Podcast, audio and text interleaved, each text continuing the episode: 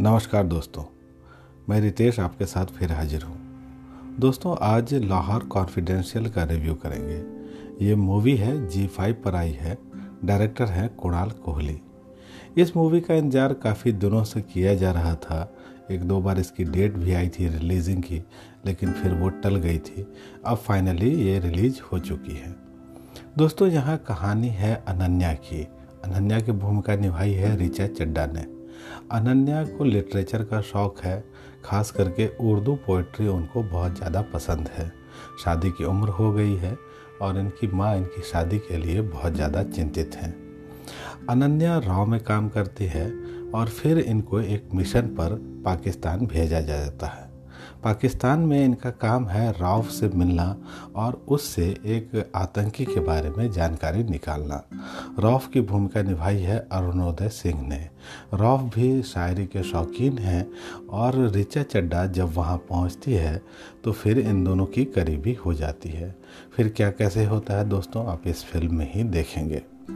दोस्तों, देखा जाए तो इस फ़िल्म की स्टोरी ठीक है और स्क्रीन प्ले भी कहीं कहीं आपको ठीक दिखता है कहीं कहीं ख़राब दिखता है, सतही दिखता है।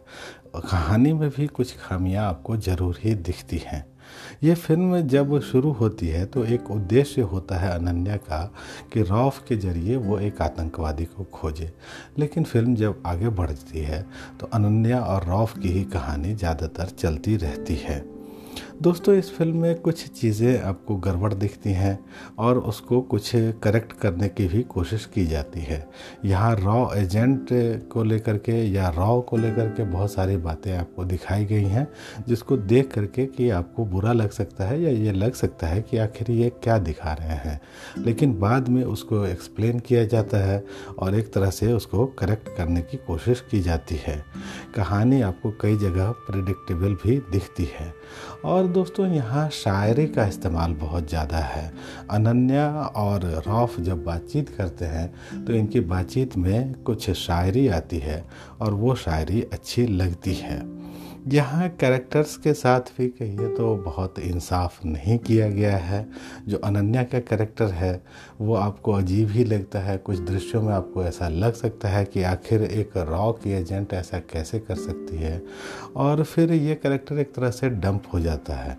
लेकिन बाद में फिर इसको उठाने की कोशिश की जाती है, एक हीरो बनाने की कोशिश की जाती है। अरुणोदय सिंह का कैरेक्टर अच्छे से रखा गया है और वो समझ में भी आता है। करिश्मा तन्ना अन्ना भी यहाँ एक रॉ की एजेंट बनी है और इनके करेक्टर को भी कुछ अच्छे ढंग से यहाँ पेश नहीं किया गया है। हालाँकि दोस्तों, इस फ़िल्म को बनाने में डायरेक्टर की मेहनत आपको दिखती है। ये कोशिश है डायरेक्टर की ये फ़िल्म अच्छे ढंग से आपके सामने दिखे और उस कोशिश में वो सफल भी होते दिखते हैं। टेक्निकल पहलुओं पर भी ये फ़िल्म ठीक कही जा सकती है। बैकग्राउंड स्कोर में कहीं कहीं आपको लग सकता है कि हैदर फ़िल्म की जो छाप है, वो यहाँ है। दोस्तों, ये फ़िल्म बहुत छोटी है, एक घंटा आठ मिनट की, और इसमें सेक्स और न्यूडिटी के सीन भी हैं।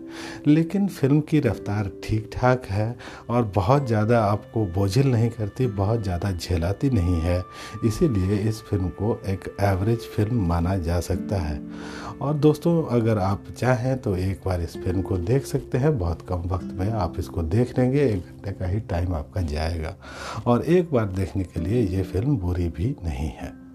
तो दोस्तों, आज बस इतनी ही बात। आप मेरे पॉडकास्ट को सुनते रहिए और अगर अच्छा लगे आपको तो उसको शेयर भी करिए अपने दोस्तों के साथ, अपने अन्य ग्रुपों में। धन्यवाद।